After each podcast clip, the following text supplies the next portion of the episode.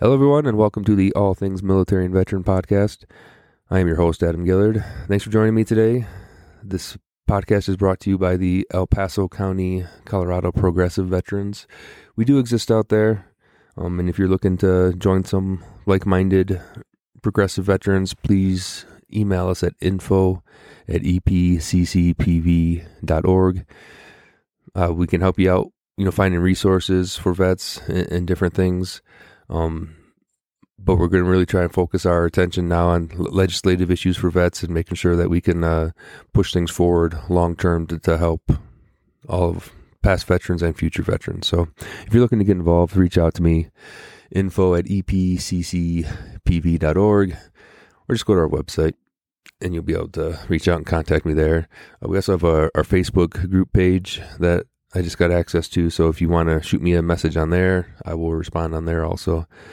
So Google us, look us up, El Paso County, Colorado Progressive Veterans, and uh, reach out and start to make a difference. For this week's show, I was fortunate enough to be able to sit down and talk with John Morris. He's a, a local political activist focusing on candidate development. Um, had a great conversation with him, uh, fun talking with him. I hope you guys get something out of this. So here you go. Hello, everyone. Welcome to the All Things Military and Veteran podcast. I'm your host, Adam Gillard. Today, joining me is John Morris. He's a community activist, uh, active with the Democratic Party, uh, working on candidate development, things like that. Um, John, thanks for joining me today. It's my pleasure.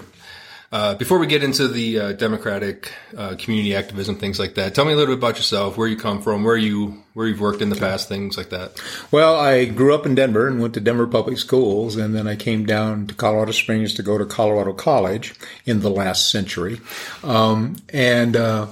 Uh, graduated from Colorado College, uh, summa cum laude, and then got a teaching job in District 11 here in El Paso County. What, what was your degree in at the college? Uh, history. Okay, in history. Yeah, that's all I do is history. Yeah. Uh, and then I went on, um, got a teaching job in, uh, in El, in El Paso County in secondary high schools, and uh, so taught for 27 years. Okay. And uh, in the course of that, I also uh, went off to get uh, a doctorate in history at the University of Missouri, mm-hmm. Uh, Columbia.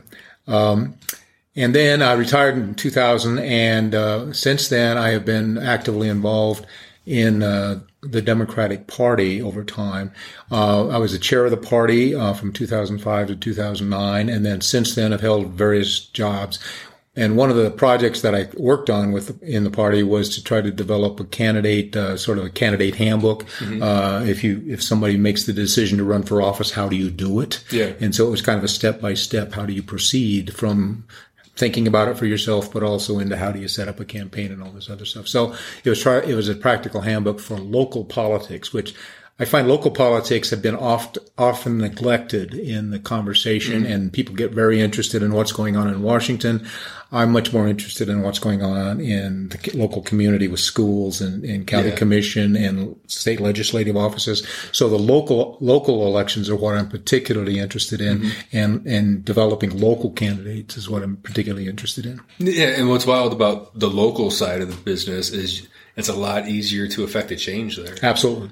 you know? Absolutely. We're seeing that right now in our school boards and all the chaos that's going on with school boards right, right. now is is those are those are easy jobs to ambush because nobody pays attention, mm-hmm. and so it's it's really important you have to pay attention to these things and and it's important to get quality people deciding to run and and work on these jobs because if you don't, somebody yeah. else will, and bad things will happen. So, uh, how do you get people to pay attention before it affects them? You know. it's a very hard thing to do. One, and this is particularly dangerous, I think, with um, my breed of cat, which maybe the more the liberal spectrum is that we sort of take things for granted. Mm. Everything seems okay, everything seems fine, and so you just kind of let it go.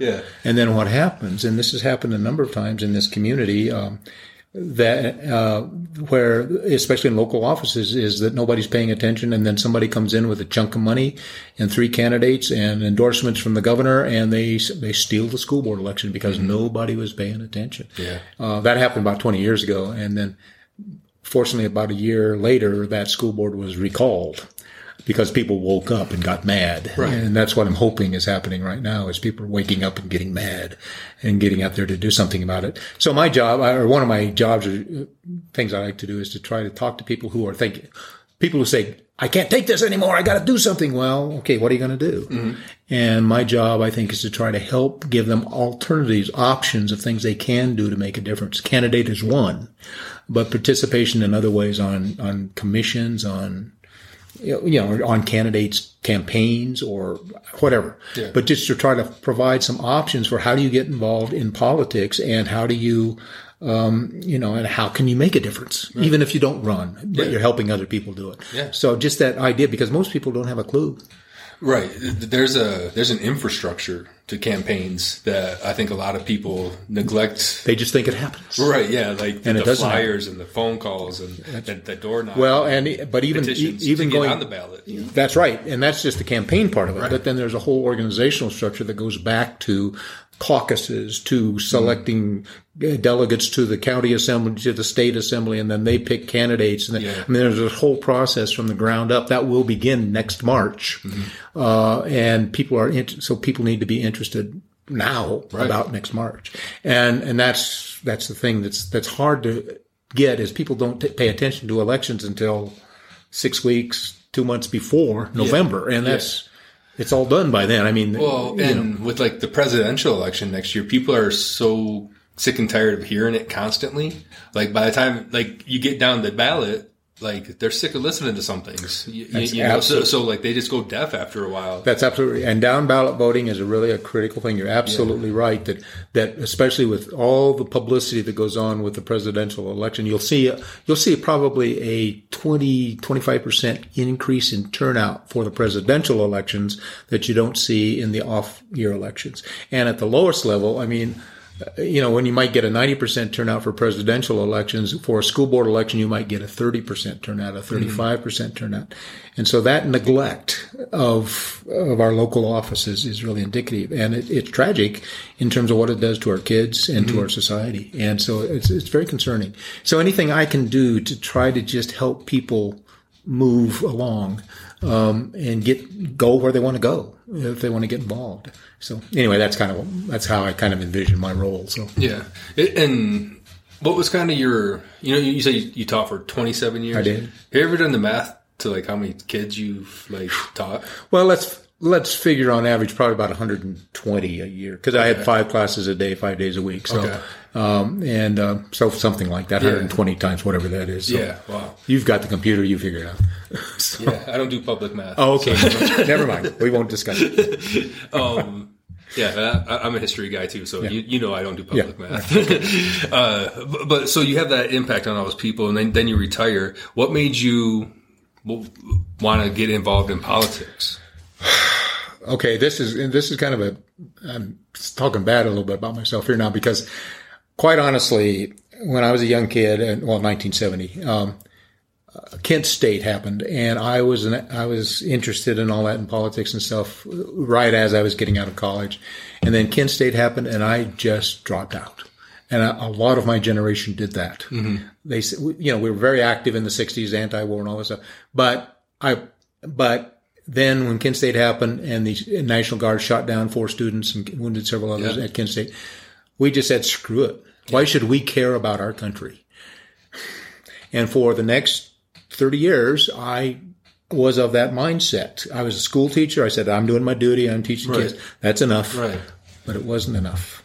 And I watched in that 30 years, I really watched my, uh, I watched my country go through hard times because the bad guys were taking over. Yeah. Sorry, but true. People who had certain a- a- attitudes and ideas that I did not agree with were, were installing themselves in government Right. and making it worse. Yeah. And we saw a real deterioration in the public schools, for example, I think from the 70s onwards, uh, especially in the 80s and the whole anti-tax movement that came out. Yep. Uh, that, that destroyed so many public institutions. And, and I didn't, I was out of it. And then when I retired, I said, you know, what do I do now? And I really felt pretty guilty yeah. about my neglect mm-hmm. for the previous 30 years. And so I said, you know, John, you got to make up for that. You got to do something. Yeah. And so I, I did something. Unfortunately, I had a, a friend, I was teaching at Coronado at the time, and I had a friend, uh, Michael Merrifield, who was also teaching there at the same time. And he was very politically ambitious. He loved, he ran for office in 2000 and lost. But then in 2002, um, uh, I I, I, he kind of, I, I said, okay, well, I'll go help Mike run for office. I'll spend a couple hours a week doing that. Well, right away it was eight hours a week or eight hours a day, and it was, uh, and Michael won that election. It was for the state legislature. Now it's 18. He won that election by about 115 votes, and he was the first Democrat elected from El Paso County in 12 years. That's cool. And so it was really kind of the start. Yeah and planting seeds and getting things going. And so now we have, I think, four sitting in the legislature.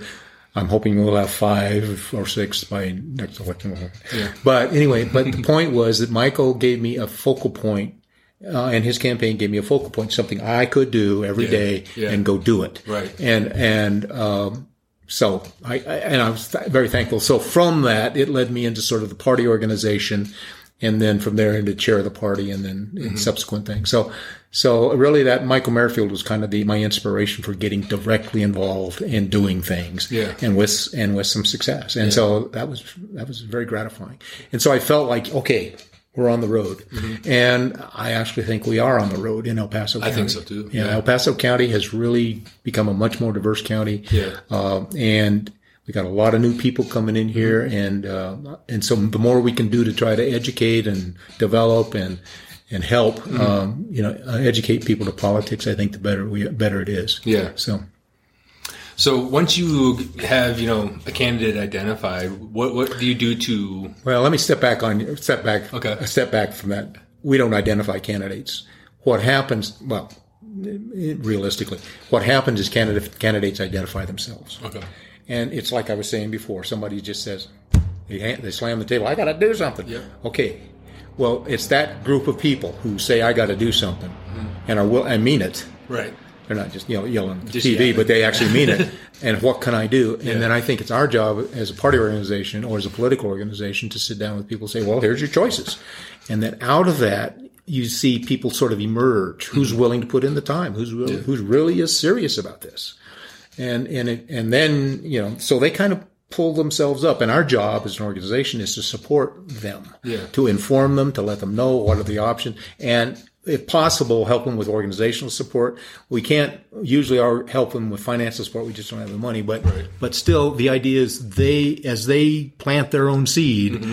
we try to help them grow. Yeah into a candidate right. and into a campaign and into something meaningful. Mm-hmm. And we, have seen it happen in this county now, well, several times. I mean, we've got, you know, several, several good people sitting in the legislature now. Right. And, uh, and also, uh, well, I don't want to disparage the other side, so I won't say that. Never mind. Fair but, enough. But yeah, sorry. Uh, but uh, but I also might, might, add also that right now, given the tr- significant growth in population and registered voters we've had in this county in the last two or three years, I mean, we've probably added 15% to the registered voter population in since first of January 2020. Yeah, you know that's a lot, and yeah. they're mostly living out here you're living right in the middle of all of them. Right. And most of them didn't show up and become Republicans. They're just out there, and right. most of them are unaffiliated because that's their, their automatic registration if yep. they get a driver's license. Yep. And so they're all out here, and these are people that need to be informed, cultivated, yeah. developed. Yeah. And so this this area used to be sort of you know, town. crazy country, but yeah. now it's not. Yeah. This is a whole new world out here in the east. You mm-hmm. live in the right place. Yeah, yeah, yeah. I'm, I'm excited over yeah, here. Uh, there's a lot of lot of growth opportunity. Yeah, over you bet. Here. Um, so you, you know, kind of swinging back to the when developing candidates. Yeah, do, no. you, do, you, guys do any kind of like leadership ethical courses or anything like that for candidates? I was running a candidate development course mm-hmm. for the party, and it, it, was not once they were candidates, but it's are you becoming? It's the stuff I've described to you. Yeah, just bringing them together, sitting people down, maybe set, uh, seminars of four or five uh, people, hopefully in the down at, at, the office, and then and then just going through the handbook and talking about what what are you thinking, and asking yeah. them questions about why do you want to do this? Yeah. Why do you want to do it? What are you thinking about? What's your issues? What do you, you know, try to get them to pick their own brain mm-hmm. and develop their own ideas in terms of what, well, okay, I think this, but what do I really as you think about all the implications, Right. what does it mean? Yeah. Try to get them thinking in that way, and then also give them guidance in terms of, well, okay, now once you've decided to do it, then how do you set up a campaign organization? How do you, you know, how do you do that? Yeah. And who do you look for when you're looking for volunteers? What do you want? You know, practical stuff like that, and then fundraising methods and stuff like that. So it it starts with the internal and, and how do you feel and why do you believe this and what do you want to do, the internal stuff. But then you go, okay, then here's how you do it. Yeah. And so it, that's the last three chapters in the little handbook. So I kind of go through that process. So Is there a question that catches people off guard when you ask them, like, what, like, if you sit down and say, why do you want to do this? Have you thought about this? Is there a specific question that catches people off guard where they're like, man, I never thought of that. I need to. Well, I think I think I don't know. I can't. I, don't know that. I don't have a specific question though. Uh, but what, what I wonder about is when I hand them the 42 page candidate handbook and say, "Well, here, look it over," yeah. you know, and they read it in advance, and I think that might be the first sort of sh- shock to them, at Right, least. yeah. Whoa. But hopefully, giving practical information, and you know, this is actually how you do it. Right. Uh, I, hopefully, that settles them down, so that they don't get hit with a lot of surprises and scares and all this other stuff along the way. Oh, yeah. So they know what they're doing. Yeah. Um, so, but I can't think of any one thing. You'd have to ask them. you know. Give me their names. I'll, I'll talk to anybody. uh, so, you know, when we, uh, you know, being a veteran, like I see the veteran community as Yeah. having a lot to offer. Oh, absolutely. Um, you, you know, and when it comes to politics, Yes. what can we do to bring because like progressive veterans is, is a tough sell you, you know um because we kind of been beaten to the corner for so long where like you, you just I, I, I've learned to just kind of like listen to garbage and not say anything you, you- you know how do we bring people out of that shell how do we get Well- how can we reach out to veterans Yes. I mean, you're, you're right about the, the issue and the, what, the, what the problem is. And I can't, I am not a veteran. And so I cannot speak to that experience because I haven't gone through it. Mm-hmm. And so you would be able to answer what, what goes on. And for example, what efforts does the military make to transition people into civilian life? I knew mm-hmm. they do, they do a lot of wonderful programs, usually in job training, you know, some economic training or something like that but I'm not sure if there's anything out there that says, okay, now you're not a veteran. You transition from being a active service personnel who has, you, you still have the rights of a citizen, but you don't have, mm-hmm. you are restricted and regulated in your political activity by just the fact that you're military. But once you're out of that, then what? right And my attitude about the veterans, I absolutely agree with you. I think they, they're a huge resource uh, of, of skills, experience, service to country, service to community. I mean, that's just there already. Yeah. They've done it and they've done it for years. And so they're good. Um, and how do you, you bring those benefits into uh, the political arena so that those benefits can then be serve the community in general? Uh, and that's, I think veterans are a huge benefit. And I think we as, as, as Democrats or liberal progressives have been shy about talking to them. And I think that's wrong. Uh, and, and, but on the other hand, I've also run into a civilian. Actually, it was a civilian employee who was out there in charge of the transitioning program. This was a few years ago. And he was absolutely awful. I mean, he was just, I will not talk you know, Democrats and all you know, socialists and pigs. All, yeah it's like, wow. The, the thing was, the inquiry for the information came from a captain who was stationed in Italy who wanted information about how to run for office if she decided to settle in Colorado Springs. Yeah. And I talked to her and I said, well, how can we tell other people about this? Yeah. And so we were trying to open it up to, you know, as the transition goes on from service to civ- citizenship. Okay, can we talk about this? Yeah. And I, I don't care about party organization, but just to be, you know, citizens. right And this guy just went off. And I, and that really kind of shut it down at that yeah moment. that's frustrating And it was frustrating. Yeah. And, um, because I, I have so much, well, respect, first of all, but, but concern about using the experiences that the military has and what you go through. And I'm thinking about this abstractly, obviously, but, but you have a sense of organization, a sense of loyalty, a sense of structure, a sense of service, a sense of all of these are wonderful things, characteristics for mm-hmm. citizens and, and people in politics. yeah And so, so let's bring them in and, and get them involved. Right. And and I think in many ways, there's the Democratic Party or, or the progressive side of the world needs to reach out to those people and not be afraid, Mm-hmm. because I think too often, you know, they are in the old days, the military tended to be conservative and tended to be whatever, but. I think we cannot just assume everything's like that, like it used to be, Right. Because it's not. No. And and so we as progressives, as Democrats, as liberals, whatever we want to call ourselves, need to be able to reach out in, to those people coming out of service, out of the service, Yeah. and say, look, here's what we have to offer.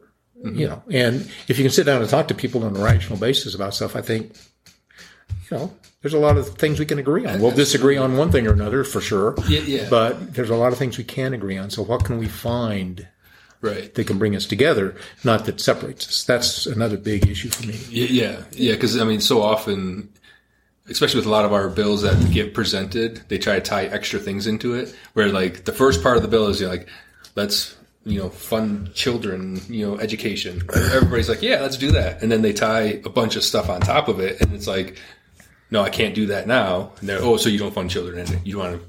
It's like, no, man, you guys d- dilute the process by just tacking on garbage. And that's, but that's the nature, that's kind of the nature of the game. I mean, you're going to have that yeah, and you got to live with it. And so you don't get everything you want this time, but you get the rest of it next time. You know, I mean, that, that was Ronald Reagan's approach to politics. Well, we'll get 80% this time and we'll get 20% next time. Well, I mean, that's what we had to do with Social Security too. yeah, yeah. You know, we didn't get Medicaid right then. We had to wait 30 years because the GOP was throwing up roadblocks. Yeah, and so so you know that, but that's politics. I mean, that, you Yeah. talk it over and you compromise and all this stuff. Hopefully, your compromises will be sufficient over time that you will see progress Yeah. in in good ways. Um, but that's yeah, I know that's very frustrating for a lot of people. But politics is all about conversation and compromise, Mm-hmm. and and uh, good politicians are good at it. Yeah. Yeah. yeah. So anyway, but Well, John, thanks for joining me today. that's my Um, pleasure. it- It's been fun getting to know you. Uh, thank, thanks for stopping by.